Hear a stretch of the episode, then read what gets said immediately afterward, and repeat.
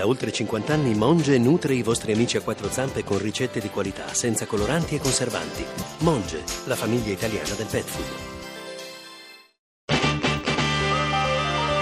RAI GR1 It's not okay.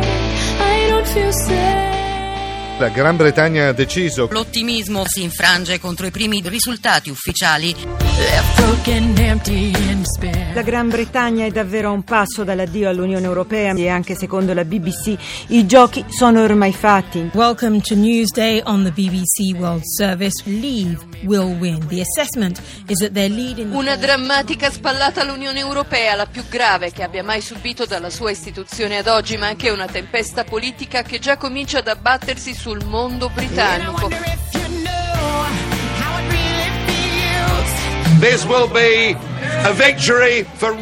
È la vittoria della gente normale, di quella ordinaria, della gente per bene.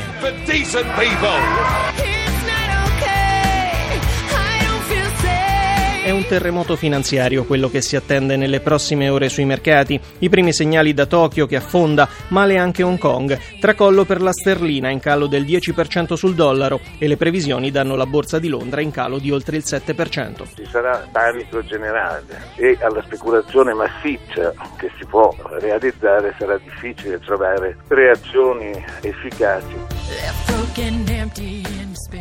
La drammatica spallata all'Unione Europea sta già avendo i suoi primi effetti. Il panico di cui parla l'economista Giorgio Lunghini, lo sentivamo, si è già annunciato sui mercati finanziari, ma è solo il primo degli effetti innescati dal responso delle urne, dalla vittoria della gente per bene nell'alba del Regno Unito indipendente di cui ha parlato Farage. Il leader euroscettico ha già chiesto le dimissioni di Cameron, il premier, sostenitore del Remain, grande sconfitto nel referendum che lui stesso aveva voluto come forma di pressione su Bruxelles prima degli accordi di febbraio, in cui comunque era riuscito a strappare concessioni ai vertici europei. E il passo indietro di Cameron potrebbe arrivare in giornata. Intanto, dal resto d'Europa si levano le voci di altri leader euroscettici, chiedono l'uscita del loro paese dall'Unione.